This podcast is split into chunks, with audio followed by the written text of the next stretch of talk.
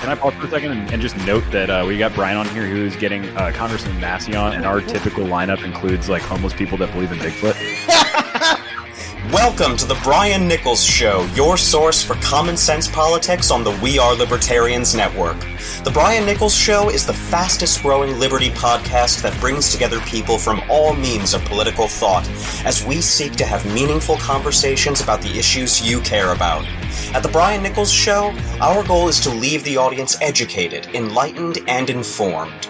And now, your host, Brian Nichols. Hey folks, Brian Nichols here on The Brian Nichols Show. Thank you, yes, for joining us here on another fun-filled episode of The Brian Nichols Show. And you are in store for, of course, another phenomenal guest as this week you are joined by Scott Beyer from Market Urbanism Report. Scott has been doing great work over there, uh, talking about different, actually, free market solutions to a lot of problems that are happening across a, a lot of bigger cities. So with that being said, Scott joins the show to dig in more about market urbanism uh, and to discuss more about uh, not only his organization, but the podcast he has. Uh, without further ado, on to the show! Scott Beyer here on The Brian Nichols Show. Thanks for having me, Brian. Absolutely, Scott. Well, thank you for uh, reaching out, and actually, I think it was Ethan specifically who reached out from uh, from your organization, and I candidly never had heard of you guys. And as I started to do more and more research into what you specifically focus upon, um, your your niche, if you will, in the uh, liberty movement, it uh, specifically actually discusses and focuses on what's kind of happening in America right now. And you look across the United States right now that the main cries are for you know defunding the police in response to the uh, the Black Lives Matter protests over the past week or so.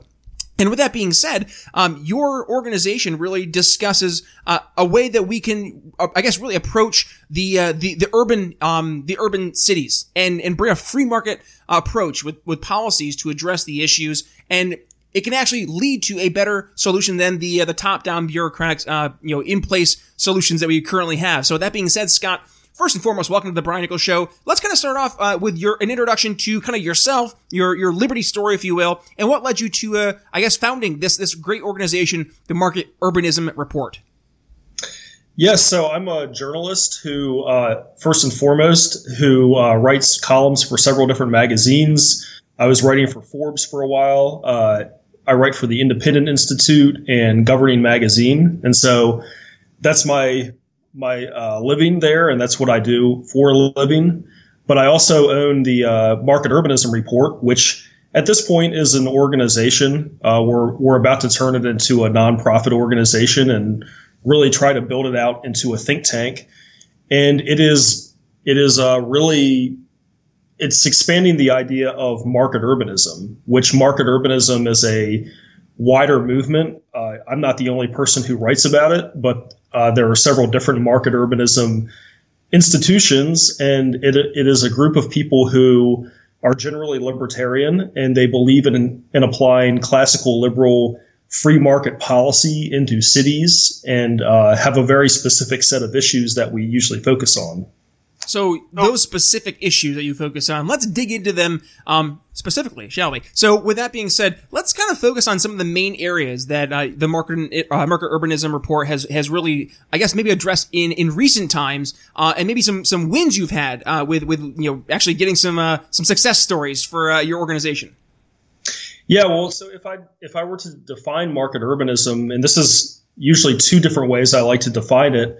I think on one hand, it's a theory in the sense that uh, people who fit under the market urbanism label are asking the, th- the philosophical question of how would cities function if they were fully private entities? So if all the public services and obviously all the, the growth mechanisms were all private and based on just the relationship between consumer and producer. And so, in a lot of ways, it's talking about things like free private cities and charter cities and special economic zones. And um, I, I call it theoretical because most cities around the world do not, you know, focus on are not are are not privately run; they're government run. And so, where market urbanism pivots then from that philosophical question is it presents a more pragmatic and politically likely set of reforms that today's cities can actually use. So even if they are government run, which most are, uh, what are some market oriented reforms that they can use? And so the three categories that market urbanism usually focuses on are housing, transportation, and service and public service provision. And, and we're really asking how can how can we bring more market focus into those three things? So how would that pertain right now to what obviously was going on with Black Lives Matter, right? And then the protest focused specifically on the police unions. Because I mean police unions and, and the and the policing just by and large from a government standpoint has been grossly expanded over the past at least the past you know 20 30 40 years. And we've seen constantly in, in the past five years or so an increase in these these cases. And I, I guess it raises the question is how would a, a quote unquote market urbanist approach to this um, maybe help rectify the, the very real problem that exists in a lot of our, especially, um, you know, minority communities where it seems that there is a lot of disproportionate um, interaction with, with law enforcement? Yeah, so I think there's a number of market urban. I think it, it uh, market urbanism in this case would gel somewhat with the, what the larger uh, libertarian movement has been saying, which is we need to break up the unions. Uh, we need to, uh, you know, in qualified immunity. We need to at least experiment with some privatization options. Um, I think that what Minneapolis just just decided on, where they're going to quote unquote disband their police, I think um, an interesting experiment from that could come from that is the idea of further segmenting the police. So you might have a number of police who actually are designed to fight hard crime, but then you don't necessarily send the police to to you know address the mentally ill or um, or do traffic enforcement or enforce transit fares. You know things that you don't necessarily need an armed cop to go and do. Right. I think you could outsource that to people who are not are not armed and might be more specialized in doing those things and are probably like you know, probably cheaper as well. Well, I was gonna um, say that, that raises my question, and I don't mean to cut you off, but like that just seems to make like the most logical sense because I mean a lot a lot of people right now are, are asking the very just I mean it, it is truly like the the most honest question: What do we do? Like, what is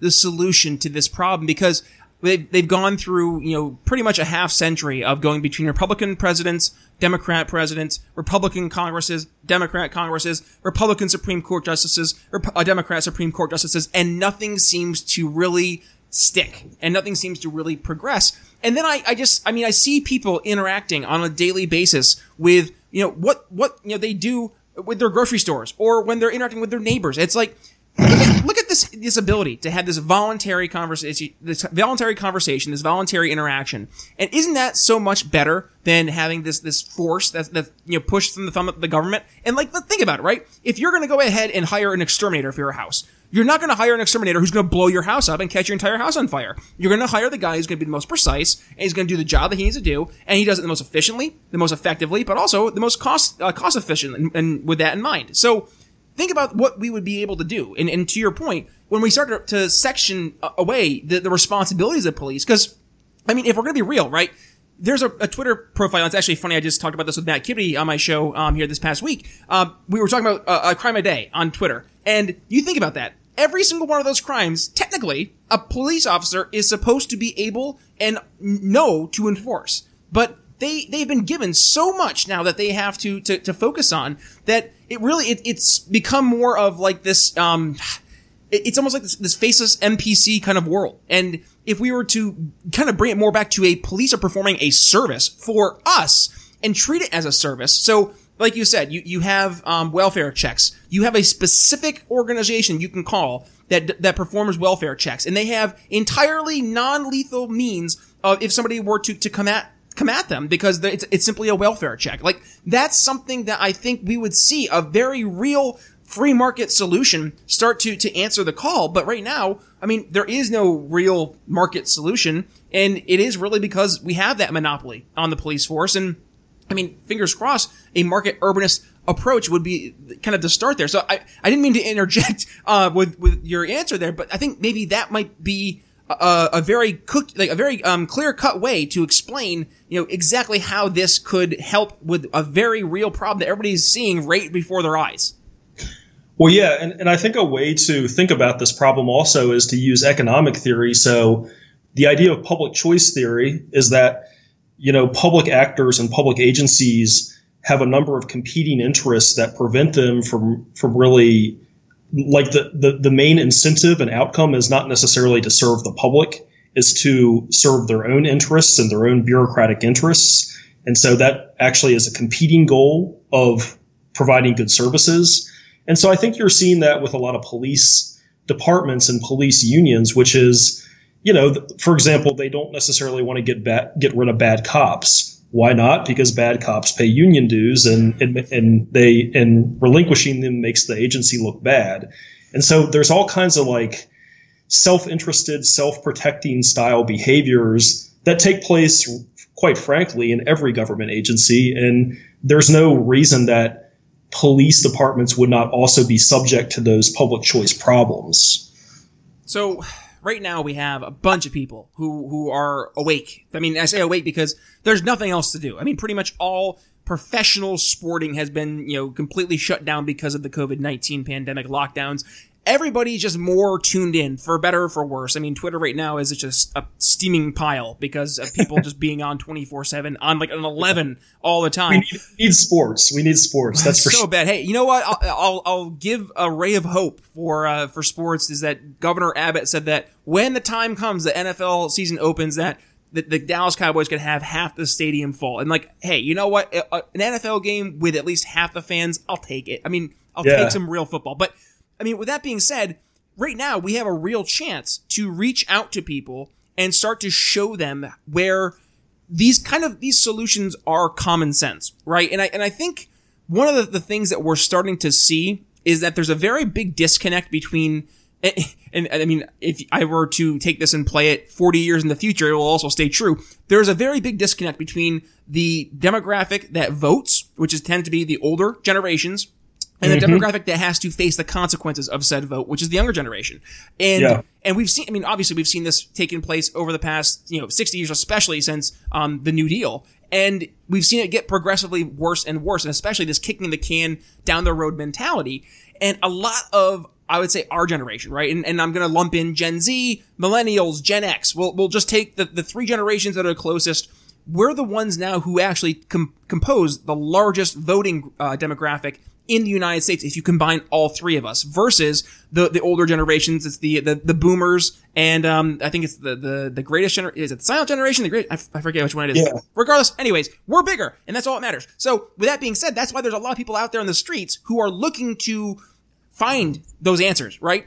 And I think the problem with a lot of libertarian solutions and heck, it doesn't have to be, you know, specifically libertarians in its solution. Just a, a solution that actually will have a tangible, you know, out, outcome that's a positive outcome. Like, I don't care if it's necessarily libertarian. I want to make sure it works. Um, and I, I tend to believe that's the libertarian answer because libertarian solutions, whenever they're put into place, do actually work. Um, so with that being said, right now, you know, market urbanism, I think, would be very appealing, no, to the, the cities, yet it seems that the, the demographic that's composing the very vocal base of these movements tend to be much more in favor of, you know, the, the progressive wing of not just the Democratic Party, but also, you know, some that flirt with the likes of Antifa and, and, and organizations like that. So I guess my question to you would be, how do we go out of our way and actually reach these people? Um, I mean, Scott, they, they don't yeah. want to listen to us, right? I mean, they're already shut uh, off.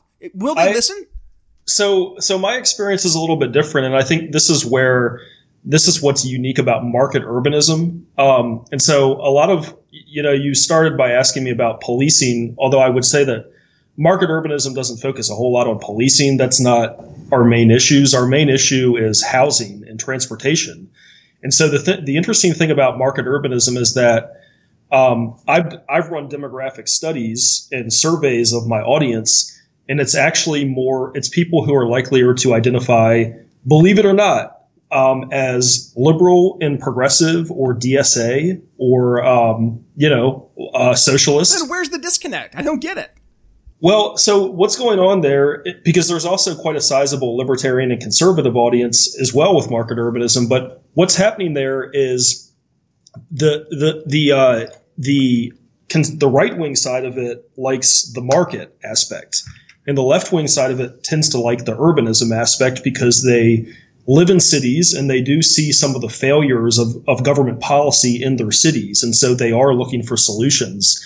And so, for example, the, the main market urbanism issue has always been and probably always will be the housing issue. And the reason that a lot of a lot of the reason a lot of cities have become so unaffordable as far as their housing is because of restrictive zoning. Yeah, let's, so, let's, dig into that because obviously that's a main crux of what you guys focus on. So zoning, and, and I think yeah. we, before we get into this, I think it's it's good to preface that everything that we're talking about, from the policing to the transportation to the, the, the zoning, everything is connected. And it's important to, to make sure we're, we're always keeping that in mind how everything does have this kind of domino effect. So with that being said kind of go ahead there scott and uh, elaborate with the uh, the housing. Well yeah I th- so i think the common denominator with all of it is government mismanagement and the you know the, the negative consequences of having the government control something but i mean i think with with restrictive zoning people do not realize how much the housing market is controlled by the government. So you can look at any zoning map in the and you can look at any city in the United States, and there will be a master plan written for it and a zoning code written for it. And that zoning is almost always extremely restrictive. So, for example, if we, if you were to look at the Philadelphia uh, zoning map, which by the way, Philadelphia is, is not as bad as other cities, but there's like a small minority of the city that can be zoned for high rises, but the rest of it uh, is zoned for buildings that are effectively just like the common row homes that you find throughout Philly. Yep. So if a developer wants, and so there are actual neighborhoods that are gentrifying and they they need to build more housing because there's a lot of demand. I'm thinking of places like Fishtown. You know, it actually would be helpful if developers could go in and build six or seven story buildings or more to build to to create more housing supply and cool some of the prices. But the zoning prevents that. And so a lot of a, a lot of the market urbanism advocacy is centered on things like that. You know, the sort of the entrenched regulations that prevent the housing market from being actually market oriented and elastic and free flowing. And um, liberals kind of kind of rally around that because they see the economic logic of it. You know, it's like there's a whole young generation of people who are having to rent and can't afford housing, and we are educating them on the government regulations that are that is causing that problem. And so it's sort of like they'll look past their their um, their political biases per se to accept the message that we are advancing. So then the question always is, is, raised up. Well, it's like, well, hey, the government needs to have some type of regulation, right? Like that's how we keep things in order, and that's how we we avoid chaos. And one need look no you know no further than the past week or so of riots that were taking place to see that's just a bunch of you know crap. Um, but I mean, where I, where are we losing them then? I guess in getting them to actually go and support this this you know it really ends up being a libertarian solution to the, the problems. How how are we missing the, the disconnect when we're trying to advance this? Because it seems like you know if you were to present this in you know a very eloquent PowerPoint presentation at a city council meeting and it was going to be voted on that night and you know based on your presentation, I think people would be like, hey, this makes sense. Let all in favor, aye, and you get like 90% of the vote. Why are we not seeing this take place in cities at a faster rate? Well, I, I can't really speak to other to other issues. Um, you know, the housing one is the one that I'm most familiar with. I can't really say why why libertarians are losing the younger generation on other issues, but I know with housing that that we're actually not losing them. I, I think that um, I think it's more generational than it is ideological. So if you do go to some of those meetings that you're describing, like say a public hearing for a zoning change, the younger people, to the extent they show up at all, are usually actually for the zoning change. Like they they recognize that it will create more housing, and so they are looking for the mar- the free market outcome, even though they won't come out and use that language necessarily. They are looking for the more market oriented outcome. It's the older generation that already owns their home and does not want the natural competition coming into their neighborhood of more housing, uh, they are usually the ones who are coming out opposed to those rezonings. So if I were to if I were to go into those cities, and I have to some degree actually, um, and like give a PowerPoint on why we need to change the zoning and why this will like cool the housing prices and, and allow more neighbors to come in and and you know make the city denser and everything, that's actually something that that a lot of older generation in cities will be opposed to, and not all of them are even. Uh, you know, some of them are sometimes they're liberal and sometimes they're conservative. So it's not, like I said, it's not necessarily ideological. I think it's more that they're seeing their own financial interests and they they interpret some financial interest from being able to block additional housing supply. Well, we see that with um, with with Trump. Really, I mean, when you look at what he's doing with the trade war. Um, so sure. I mean, we, we yeah, see same, this. same, Yeah, same thing. Yeah. yeah, we see this like emotional. I mean, I'm not I'm not trying to generalize or stereotype, but like we see this emotional boomer instinct that like any change bad, and and like that's that's not true. Like change is always happening. If you're not changing, then you're dying. Like because that means you're not you're not growing. So I mean, to look at cities when they do change inevitably. I mean, you, you mentioned Philadelphia specifically. That's that's where I hail, and you know the city is seeing still a boom, especially over the past five years. And there is a demand for housing, and you know I, I say that as I can hear literally, you know, you know saws next door to my my home right now for a house in a current flip. Like there, this is happening all across the city, and there's a demand for it, and yet you're only allowed to really pick from it. It really becomes this um this this one pie kind of mentality. Like there's only so much pie to go around. And the sad reality is, is because it's kind of true because the government has basically said that there is no more pie to go around.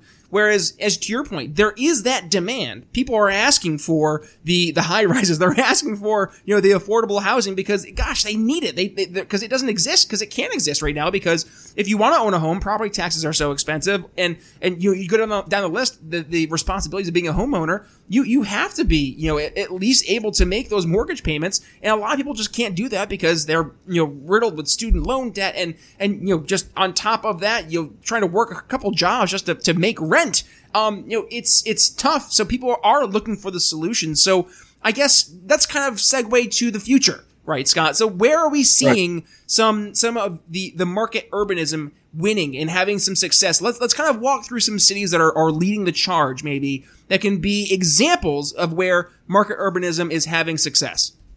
Okay. And yeah, I think I think winning is a bit of a strong word. Um, I mean, but- everybody likes to win. I, I had to throw out one of those strong words, right? Yeah, I, I, I mean, I, I would love it if it were the case, but I, I think we're seeing incremental reforms. So Minneapolis, which by the way also happened to be the city that is ha, that is taking on this police reform, uh, a couple months ago, or uh, it seems to me it was I guess last summer, they passed a broad zoning reform where you would not be able to have just single family zoning throughout the city. You would be able to have duplexes by right. So on any given lot that was that was previously zoned for only one home to go on that lot, a developer can build two. Or if you're the homeowner, you can build like an, an additional dwelling unit in your backyard or something like that. So I mean that's the type of thing that could pretty dramatically increase the housing supply throughout the city. Uh, and then Oregon, the, the state of Oregon, uh, passed that sort of zoning law for the entire state and they are there's a there's one senator in California who is trying to to pass an even more significant upzoning bill that would imply that would apply to all of California. So I mean, you're seeing that like you're kind of seeing these city and state housing bills that would allow more development by right across the entire city, and I think that would be um, that would be the closest thing to a market urbanism win. And so the again, kind of the interesting thing about it is that the people who are passing those bills are not libertarians. They're actually Democrats, and they are liberal and progressive in every way imaginable. And they are um, they're passing the bill kind of from a perspective of like this is a good social just like this is a good uh, step towards social justice because it enables low income low income minorities to be able to live in traditionally rich white neighborhoods. Right, like that's what happens when you allow upzoning is you allow more people of lower means to be housed um, in wealthier areas. And so yeah, it, it's kind of like the social justice language is being applied to it, but you could just as well call it a free market reform. Yeah, well, I mean, people always hate whenever sales guys use sales language, and like the reality is, is that we have to know who we're who we're marketing to, right? So in this mm-hmm. case, you're, you're you just you hit the nail on the head. We're talking to progressive Democrats, so yeah, you know, if if we're leading the charge as libertarians trying to make this this reform, then we have to speak that language, and in this case, yes, you have to speak of it. Well, look at look at this. This is going to create so much opportunity for you know low income uh, individuals who t- traditionally tend to be minorities. Look at this opportunity that you are now incentivizing for them to have a, a nice new home in downtown.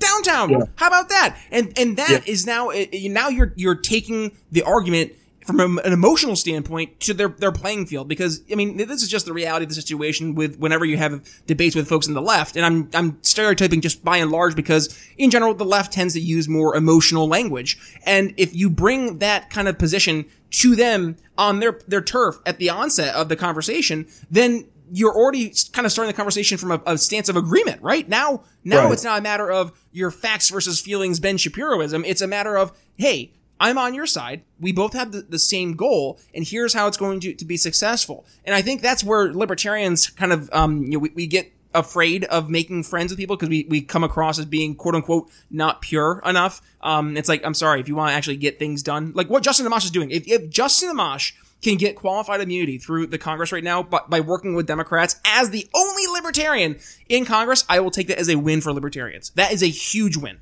Yeah. Yeah. I mean, you can't, I guess you can't enter um, the conversations with like the "don't tread on me" mentality of right. Of, I'm antisocial, and like you ha- you do have to you have to communicate that you share the same values as the people you're trying to work with. And in this case, it's it's sincere. Like I, I do I do think upzoning helps low income minorities, and so I have no problem working with people like that or people who espouse those values to try to get cities upzoned because I think it will actually help people.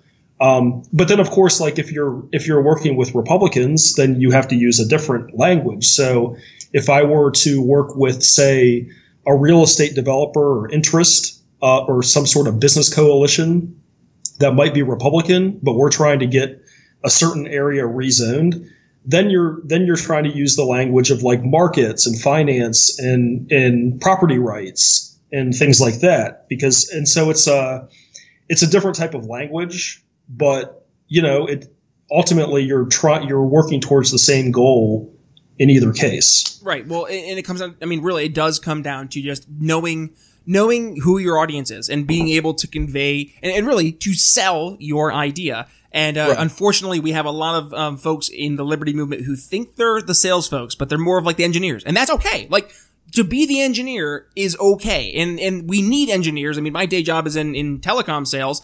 And I mean, you need to have the, the system engineer and the solutions engineer who can come with you and, and kind of demo how things work and, and explain how, you know, the, how the, the pieces all come together. Like, I mean, just keeping it very blatant rate or a very, uh, you know, high level, right? So in, in, in the sales world though, if you're presenting that to a CEO, their their eyes are going to glass over. You need to show how it's going to benefit them and how it's going to benefit their yeah. company. You have to add value, and and that's one thing that the Libertarian Party and I'd say the Libertarians by and large have not been focused on doing is adding value to people where they are currently is, and we've we've been way too focused on trying to just completely you know get people to you know do a 180 from their ideology you know from you know zero to 100 boom like you go from Republican to Libertarian overnight it doesn't happen that way and we have to help them make those incremental steps and then once they like they're on board with it, say, "Oh, by the way, this is a libertarian position." Like I think that's the best kind of little bait and switch, and not even a bait and switch. It's like a bait in reality. It's like, "Hey, you, I we work together, and by the way, this is a thing that like actually is like a really big tenet of my ideology, by the way. And here's how, it pertains to everything else. And then you can start leading down the rabbit hole. And that's,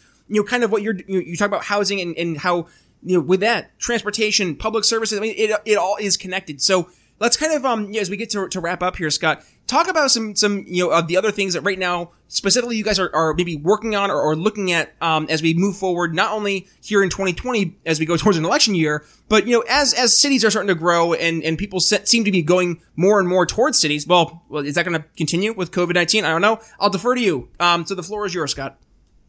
Yeah, well, I'd say the, the second big thing that we're working on, and again, this is this is the type of thing that's very bipartisan uh, people who are not libertarian can still very much accept the message, and that's transportation. And so we're making we're making a number of arguments there. Uh, one of them is that we want to end the subsidies for roads, you know, and, and make it and not make it so that people are effectively like forced into driving because that that's what that's the only thing that's being like really propped up and subsidized by the government. Mm-hmm. Um, another transportation initiative is breaking up the public transport unions. So just like with the police, there's a lot of public choice problems and a lot of inefficiencies from having, say, like a New York MTA or a SEPTA that is basically like these top down kind of union controlled bureaucracies that run the transport and run them very poorly. And then a, a, third, I'd say a third big transportation initiative is then deregulating the private transit market. So allowing things like rideshare and scooters and bike share, which are often really strictly regulated, um, but we we don't think they should be. We think they should be allowed to compete with the other options and, and be able to scale. So it's like that's that third thing particularly. You don't really have to be libertarian to believe that because a lot of people on the left who are pro environment do see the value of having like scalable bike share services. And so they're very much on board with the market urbanism message of like, yeah, let these companies like like deregulate them, allow them to actually function and don't just kick them out of the city. Well, right well, now right we now. have an opportunity for, uh, I mean, fingers crossed, an opportunity for us to uh, advance a, uh, a real solution, and that is uh, focusing that of yes, market urbanism. So yes, you can head over to marketurbanismreport.com. Scott Beyer from the Market Urbanism Podcast. Mar- Scott, it was a great time to have you on the show. Number one, uh, but number two, where can folks go ahead and follow you if they want to go ahead and find you on social media? Well, obviously, marketurbanismreport.com is the blog. I'd say we have a number. We have uh, Instagram, Twitter, and Facebook feeds. But if you really, if you want to get really to the heart of the movement, you got to be a member of the Market Urbanism Report Facebook group you got to be in it. So ask to join and we'll let you in. Alrighty, so what we'll do to help make it easier for folks is we will include all those links in the show notes. So folks head over to the show notes, scroll down, click the link, it'll bring you right to where you need to go. So that being said, Scott Beyer, thanks for joining the Brian Nichols Show. Thank you, Brian. All right, folks, that's going to wrap up my conversation with Scott Beyer here on The Brian Nichols Show. Do me a favor, go ahead and follow Scott over on social media and support market urbanism, but also go ahead and do me a favor, follow me on social media at B Nichols Liberty, both on Twitter, Facebook, and Minds.com. But that being said, folks, email me, Brian at Brian Nichols Show, any guest suggestions, tips, ideas, tricks, anything. I if you just want to say hi, I like to say hi to you guys. Uh, so that being said, folks, please uh, enjoy the episode, share with family and friends. With that being said, I'm out of here for this week. Brian Nichols signing off here in the Brian Nichols Show for Scott Beyer. We'll see you next week. Thanks for listening to the Brian Nichols Show. Find more episodes at briannicholsshow.com.